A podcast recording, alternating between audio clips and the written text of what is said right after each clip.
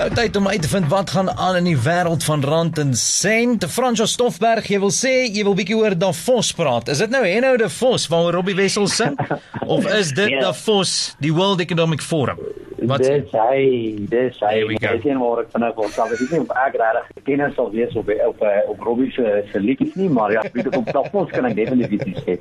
Ehm uh, dis die so skiere resort waar die soos jy sê die World Economic Forum elke jaar gehou word. Hierdie jaar die een wat virtueel natuurlik aangebied word nou met die aanhoudende tuistering um, van COVID-19 en uh, ek maak verder grap ek sê dit is dit dalk nie dis nie net COVID-19 nie dis nou COVID-XX so niemand weet tot wanneer dit gaan aanhou nie. So dit gou so net so tongenetjies die die in-persoon byeenkoms word uitgestel na Mei in Singapore en uh, die stigter van die forum meen dat ekonomiese groei meer weer kragtig meer inklusief en meer volhoubaar wil wees wat ek glo uh, met die gesprekke gaan lei hierdie week kan ook belangrik hierdie week Amerikaanse sentrale bank wat bymekaar kom ons verwag nie enige groot veranderinge nie maar dit is altyd belangrik as hulle gesels met hulle stel tot 'n mate die tendens vir monetêre beleid wêreldwyd. So meer alleen waarskynlik selfde selfde stimulus laer vir langer in in terme van rentekoerse. Dan die handelsbalans in Suid-Afrika ons wag vir syfers die Desember syfers gaan waarskynlik nog groter wees as die laaste paar maande se surplus.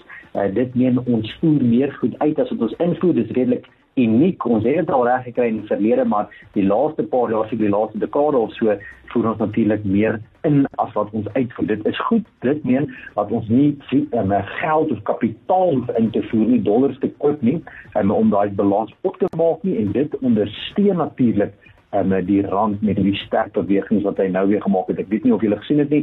Rand is weer versterkend. Laai net vinnig vir my daar's R15 10 sent teen die Amerikaanse dollar, R20.71 vir 'n pond, R18.39 vir 'n euro. Die dollar nog steeds onder $1.21 op die markte weet ook is Australië op 0.5 Hang Seng op 1.9 baie goed daar Shanghai op 0.6 en selfs Japan op 0.5% goud 1853 dollar fyn ons silwer 25 dollar 58 platinum 1109 dollar palladium nog steeds op 2363 dollar fyn ons. Brent olie doen goed so stabiel hier rondom 55 dollar faitjie. Dit is nou van my kant af